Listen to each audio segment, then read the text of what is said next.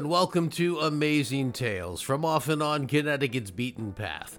I'm Mike Allen, here with another story about historically significant people, places, and events from Connecticut's long and fabled past.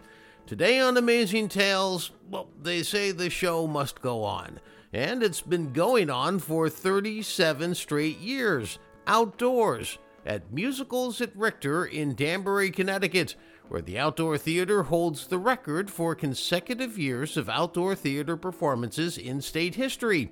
Executive Director Bobby Bria says it's a special experience. It's a unique place you're not going to find anywhere else. And that is an understatement. Just wait until you hear. Aside from Bobby, my guests include Greg Wensek, the executive producer of musicals at Richter for the first 10 years of its existence, Bradford Blake, famed Connecticut director who's done many productions at Richter, and Priscilla Squires, a very talented actress at Richter who's now also managing their publicity. And now stay tuned for The Show Must Go On, even outdoors.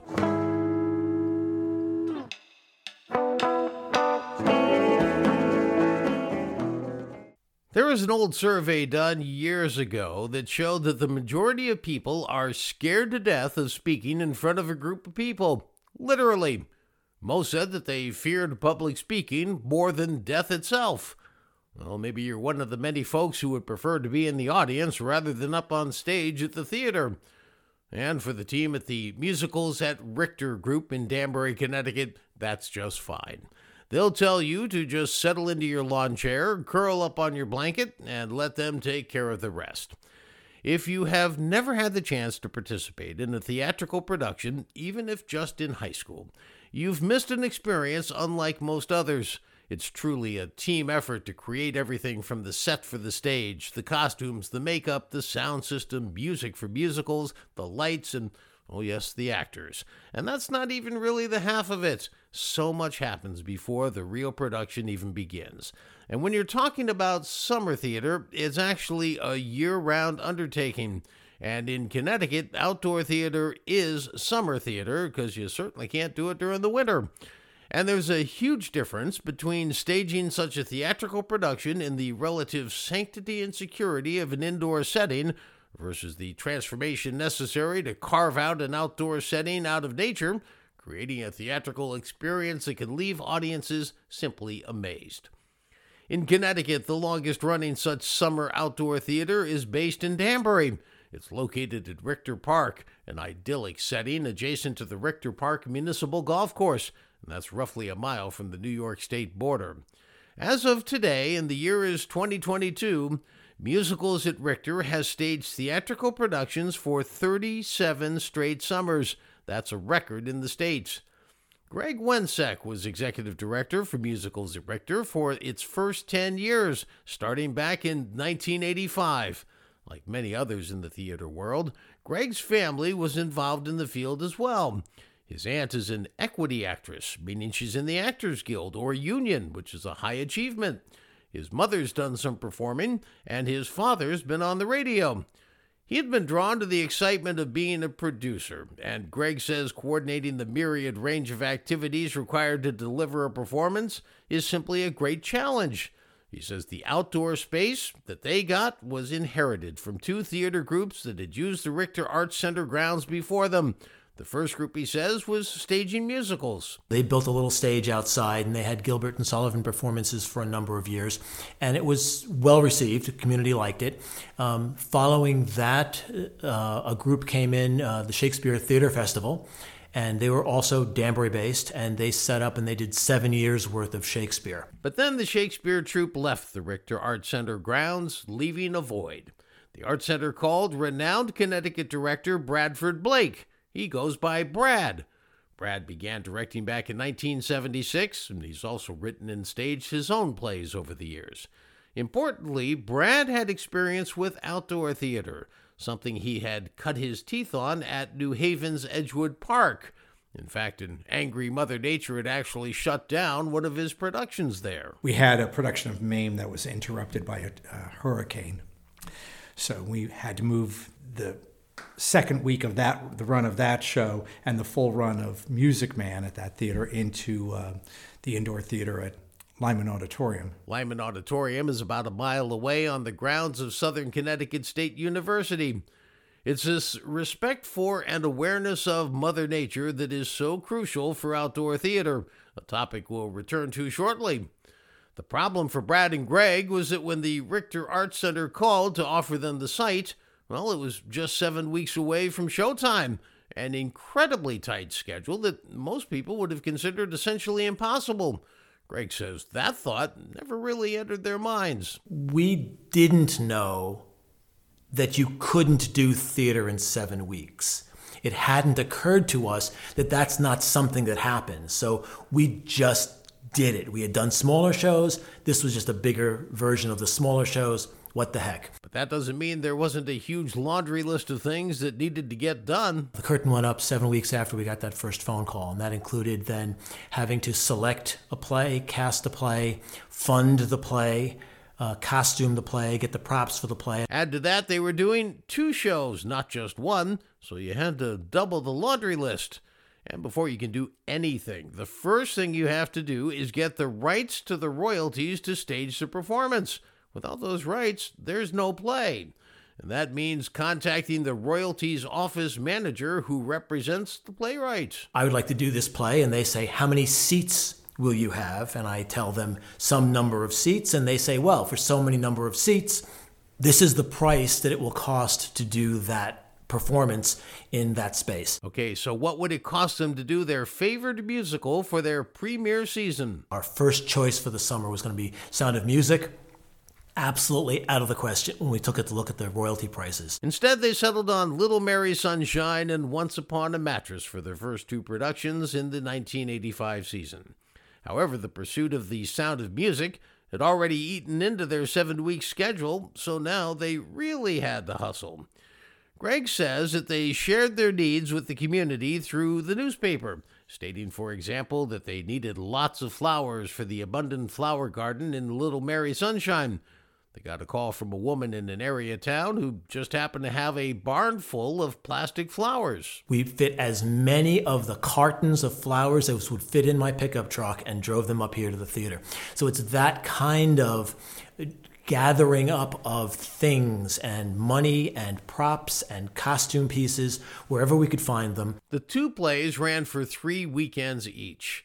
Greg says it took him until the Friday evening show of the third weekend for one of those productions to get every stage prop that was needed. I finally got the swing at the right height for the girls who were at the finishing school in the play to have a, a swing they could actually use that was a right height to get onto in a large hooped skirt. That's just one example of the many special touches that producers have to worry about when doing these shows. Not to mention the lighting system. You need to prepare for an outdoor show that begins before the sun goes down and then turns black as night as the performance is underway. For that, Greg said he knew the company that the Shakespeare troupe had used. We know you're not renting to them this year, so we know you have all of those lights. Um, can we have those lights? And he said, if you've got a check, you can have the lights. And what to do about music? For the first season, there was no orchestra ensemble, just an upright piano. Like everything else, this posed a challenge because it was stored inside the Richter house, but needed to be close to the Richter Arts grounds outdoors. The house and the lawn are close, but they're not that close. And there's a stone wall and a stone staircase that lead from the house to the back lawn. So the piano had to go from the house into the lawn.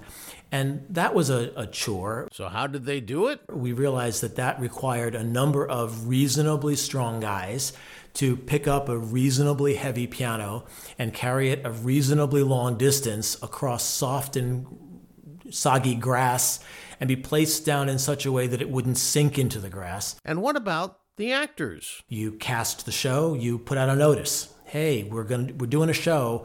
Wouldn't you love to be in our show? And if actors love to be in shows, so they showed up in droves. And for director Brad Blake, weeding out who might be able to make it in an outdoor setting, which is distinctly different from an indoor acting setting, well, it fell on his gut reaction during auditions. People who do outdoor theater do it once and hate it, or do it many times because they love it.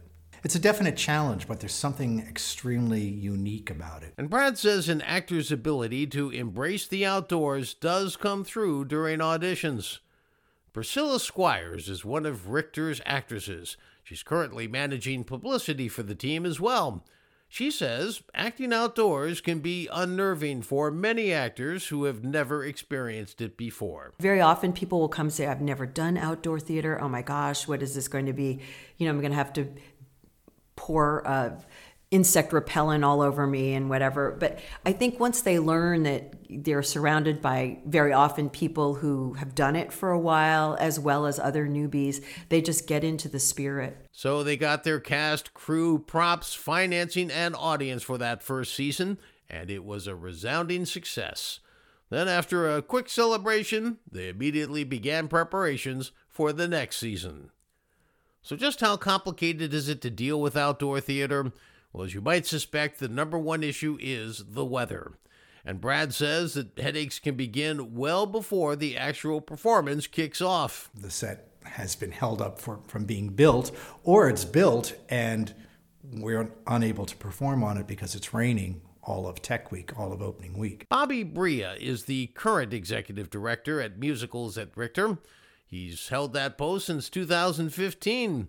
Bobby says the great outdoors can sometimes, though, seem like a fickle friend. That's our biggest asset, and that's our biggest enemy. Like all rolled into once, is because we're outside, because things wear out outside. And not only do things wear out, they even get pulverized on occasion. Take the freak Christmas Eve storm during the height of COVID in December 2020. That huge wind and rainstorm in western Connecticut ravaged the set at Richter, damaging the back wall, the front proscenium, and the lighting truss. And to add insult to injury, They were removing a tree, and the tree fell onto our stage. So we basically need to start from scratch. rainstorms are a real challenge when they happen. Before he became executive director, Bobby acted in nearly 10 Richter productions over a 15 year period, and he recalls doing the musical Guys and Dolls when one of the signature songs of the entire production came around. When he was singing Sit Down, You're Rocking the Boat, the skies opened up, started raining. So there we are. He's saying, Sit down, sit down, sit down, you're rocking the boat. And it's like pouring out, and no one in the audience is moving, and we're just singing away. And song ended, rain ended, we finished the show. Priscilla Squires agrees that rain is definitely something everybody has to keep their eye on. If it's just misting a little bit, that can be kind of atmospheric, and we all like that. In her initial appearance, she played John Adams' wife, Abigail, in the production of 1776. Her husband, Kyle Miner, played the notable role of John Dickinson. Given that this was their initial encounter with musicals at Richter, enthusiasm was overflowing.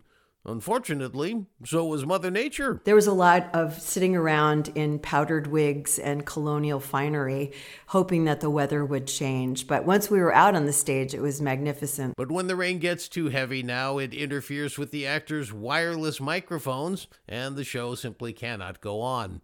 Interestingly, though, Priscilla says the audience never seems to mind. In fact, they often bring an umbrella and want the show to continue regardless of a little rain. Director Brad Blake says safety is a primary concern for outdoor theater for both the audience and the crew. It's almost like a baseball game where the umpire crew needs to determine if the field is too wet to play a game safely. It might be a rainy day, you are able to do the show, but your stage might be slick from the rain, even if you've got it covered with tarps. So that comes into play. You have to be able to tell your dancers, we're, we're doing the rain choreography tonight, which means we're doing the simplified choreography so that no one gets hurt. And once you decide it's a go, the next thing you're watching for is Act Two. That's because, say, in baseball, a game's considered legally complete if five full innings have been played, and then it's raining too hard to continue. Well, in outdoor theater, the policy is no refunds are given once Act Two has begun. So there are sometimes rain tempos where you just take it up a little faster because it looks like it might be raining. So you want to get that first act in or get the whole show in. Brad says, so there's a big difference between a little misting rain and an outright lightning storm. One of his more memorable weather challenges was during the production of Camelot. There were 13 soldiers on stage raising their real metal swords skyward, While the lights were scheduled to be turned off to total blackness at the end of a singing number for effect. The blackout happened and then was immediately followed by a flash of lightning catching them in, in that pose, um, which was which was rather frightening. Um, I think that they, a couple of them, um, might have soiled themselves getting off stage. And speaking of darkness, another concern for outdoor theater production is, of course, the sun. When Richter first started, curtain time was 8:30 at night. At 8:30 in the beginning of the summer, it's still not dark. So if you have a show like Oklahoma, which is supposed to begin with Aunt Eller churning her butter on stage, when the curtain goes up and you have no curtain, you have to come up with another way for her to get out there and and start the show. Um, because there is no blackout unless you ask the audience to close their eyes and imagine that there is a curtain about to go up. And it's only gotten more difficult since then because showtime has since been moved back to 8 o'clock. Yet another workplace hazard for outdoor theater actors is insects. Bobby says that's especially true for those that fly into your mouth while you're performing. I've swallowed many a bug in my day. And actually, back, I remember because of the lights, you always have lots of moths. And of course, perhaps the biggest obstacle at all to a continuous 37 year run of outdoor performances was COVID. Bobby Bria says that as executive director, he of course could not have 300 people or more in the audience for a production, even if it was outdoors, and that's not to mention the risk to the actors and crew. Even Broadway, the Great White Way, had had to dim its lights during COVID. We're the longest running outdoor theater and we did not want to have a season that we a, year go by without a season. So for him, the answer had already been discovered and was in full use. We went virtual like everybody else. We ended up doing three little um, cabaret style events. Each one ran around an hour long and was filmed for online streaming. Even Bobby got into the act He's the warm up entertainer who welcomes the audience before each play begins. I actually did the intros right here on stage, like I would be doing it if it was a normal summer. And from the show must go on category, the 37th consecutive season was in the books. Priscilla raises an important point, namely that outdoor theater also creates opportunities that no indoor setting could possibly mimic. For example, they were able to create a truly special special effect. They modified the woods behind the stage for a production of Fiddler on the Roof, building structures that made the woods part of the set itself. We didn't always have the back wall there. Sometimes we'd have little um, little house structures in the woods there, so you were looking at the village of Anatevka, which was really kind of cool. There's another intangible about outdoor theater: the audience. Brad says that they react the same way that most indoor audiences do, but the setting definitely creates an ambiance that is much different to an indoor setting. It's an adventure. It's something different. You know, if they're bringing their blanket and their picnic dinner, or if they're just renting chairs when they get here, or getting a chair when they get here and sitting on the lawn, it's different. And it's a little more communal. I think that the audience feels like they, they can turn and talk to people they don't know in the audience, which you wouldn't do in the rigid auditorium seating of most theaters. Bobby agrees with Brad Blake. The audience is like a family, with people interacting with one another, even if they don't know who's sitting next to them. The relaxed nature of being outside. You're in your lawn chair. You've got a nice picnic basket of food. You're drinking a little vino. You're having a little beer. Um, and you're just it's just a relaxed and it's beautiful. And if the moon and the stars are out, well, it just adds to the experience. Priscilla says the setting at Richter creates some rather unique opportunities for actors. The nice thing that happens is when we can break that fourth wall and interact with the audience. She recalls one such opportunity during the production of The Mystery of Edwin Drood. Now, that was Charles Dickens' last work before he died. Unfortunately, he never finished it. Only about half the book was written. So a number of theater troupes make the most of that situation, as they did at Richter, which borders the city of Danbury's municipal golf course. All of the characters got on the little Richter trolley, which is the uh, elongated golf cart that brings guests up from the parking lot. And what we would do is we would get on the the trolley and try to encourage people to vote for us because the Mystery of Edwin Drood, the audience gets to vote on how they want the, the musical to end. And with the musical The Pirates of Penzance, the pirates made their entrance through the audience and were, you know, taking uh, food from people's picnics and, and being general pirates. So you never know on the interaction side how things are going to happen. So, given the choice, wouldn't it just be simpler to get access to a perfectly good indoor auditorium featuring no wind or rain, established sound and lighting systems, curtains, and all the other modern accessories? Well, Bobby says outdoors is an incredibly exciting and satisfying venue. It's a lot of work. It's a lot of headaches. It's um, a lot of stress. But this is such a magical place that it just all seems to go away. The draw for actors like Priscilla is equally exciting. In fact, she says that she and her husband were thrilled when they got their first chance to perform at Richter. We just thought we'd fallen into a tub of butter. It was just a wonderful, wonderful experience. When you ask these musicals at Richter veterans, what is the secret sauce? What makes the enterprise so successful that it's been around for so long? Well, a few answers float to the top.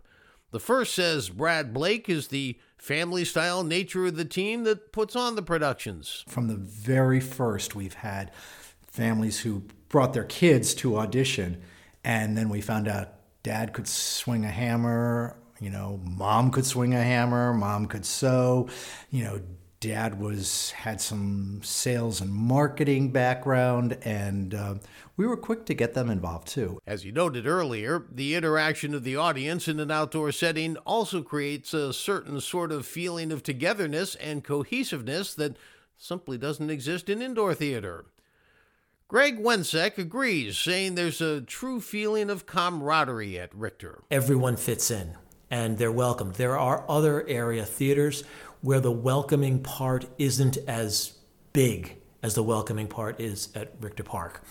Musicals at Richter is that family. They, from the beginning, it was a group of people that swam upstream together and they've been swimming upstream ever since. Bobby Bria says one ingredient of the secret sauce is captured in a single key word. Periodically, these waves of families that are very passionate about it, individuals that are very passionate about it, and I think it's that passion that just draws in. Of course, he says the opportunity for actors to work with some of the big names that Richter has been associated with is key. It's amazing to work with Brad.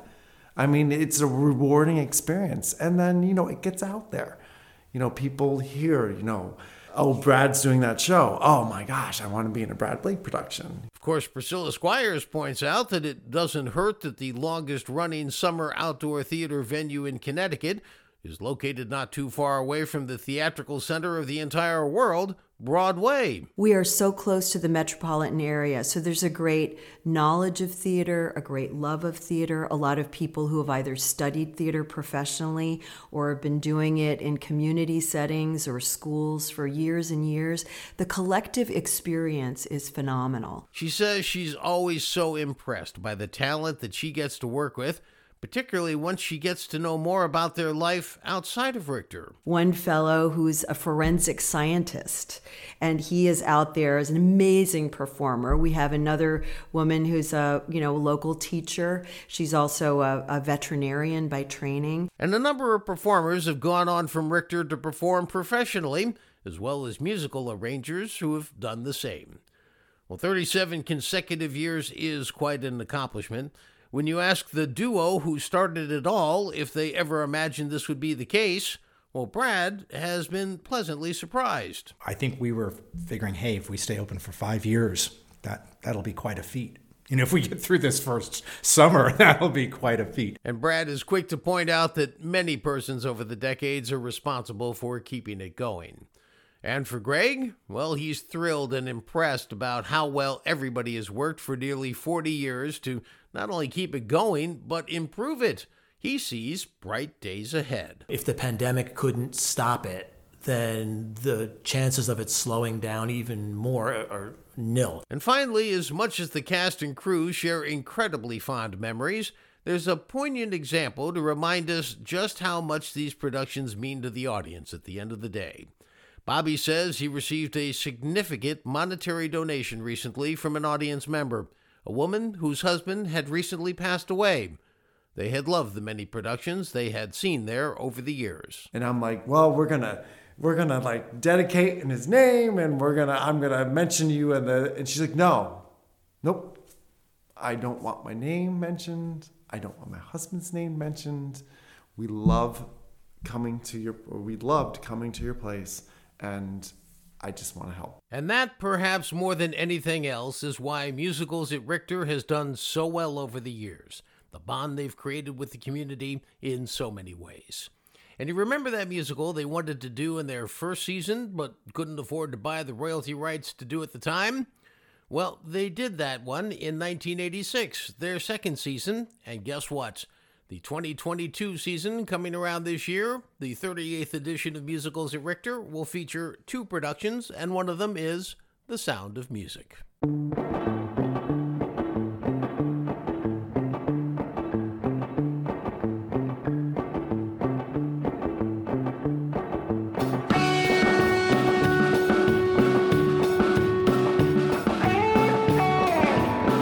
Well, that's it for this episode of Amazing Tales from Off and On Connecticut's Beaten Path.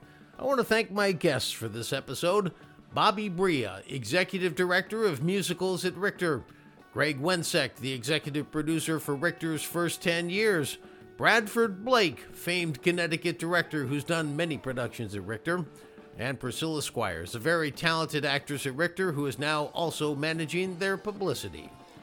Please follow me at my main podcast website, amazingtalesct.podbean.com. Also, in between episodes, you can check out my Facebook page at Amazing Tales CT. I'd love to hear from you, and please send me an idea of a story you'd like me to look into. If you liked what you heard today, spread the word with your family and friends. See you next time on Amazing Tales from Off and On Connecticut's Beaten Path. I'm Mike Allen. Be safe stay healthy. Amazing Tales from Off and On Connecticut's Beaten Path is a production of True North Associates, LLC.